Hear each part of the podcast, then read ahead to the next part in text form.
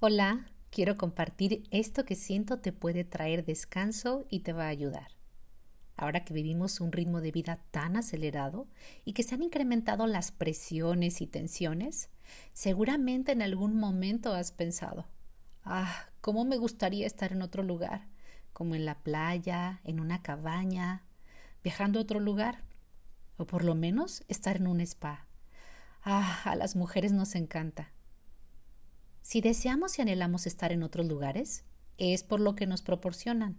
Cosas como descanso, tranquilidad, quitarte el estrés. Y piensa cuántas veces tenemos la oportunidad de vivir esto, y aún fuera de la contingencia, en un tiempo habitual. Por todo lo que implica, como los gastos, etc., probablemente muy pocas veces. Mm, una vez al año. Y cuando tenemos la oportunidad, pasa tan rápido, se terminó. Y entonces deseamos volver otra vez y ahora empezar a ahorrar, a planearlo. Porque esa experiencia de descanso y de paz que es muy agradable, pero dura tan poco. En la Biblia vemos cómo el pueblo de Israel deseaba experimentar en otro nivel esa paz y tranquilidad y descanso en la presencia de Dios, en el templo sobre todo los judíos que no estaban en Jerusalén, los que vivían en Galilea o en el sur, en Berseba, o como los judíos de la dispersión que vivían en Siria, en el Líbano, en Egipto o más lejos, en Asia Menor o incluso hasta Italia.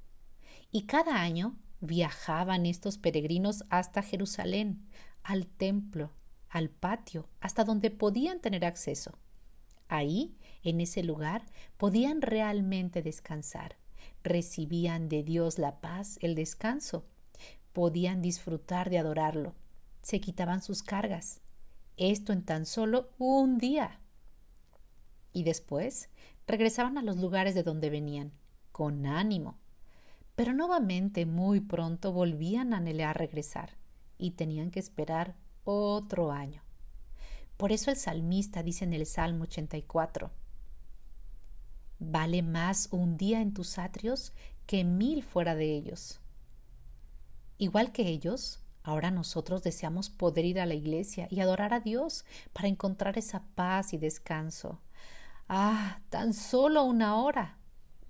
Esto es maravilloso, pero mientras llegue el día que volvamos a vivirlo, lo podemos experimentar ya y en cualquier lugar porque así lo dijo Jesús a una mujer cuando ésta le preguntó ¿En dónde es donde habría que adorar? Y Jesús le contestó Créeme, mujer, que llega la hora en que ustedes adorarán al Padre sin tener que venir a este monte ni ir a Jerusalén. Ya no es en un lugar, ahora se trata de una condición, y esa condición es en espíritu y en verdad. No es necesario esperar, no es necesario ir a algún lugar y tampoco gastar. Lo que un lugar te puede dar temporalmente, ahora con una condición, en espíritu y en verdad, lo puedes mantener permanentemente.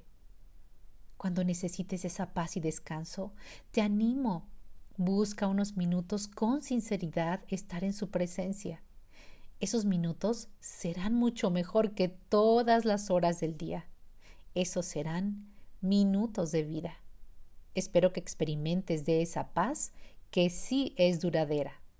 Hasta pronto.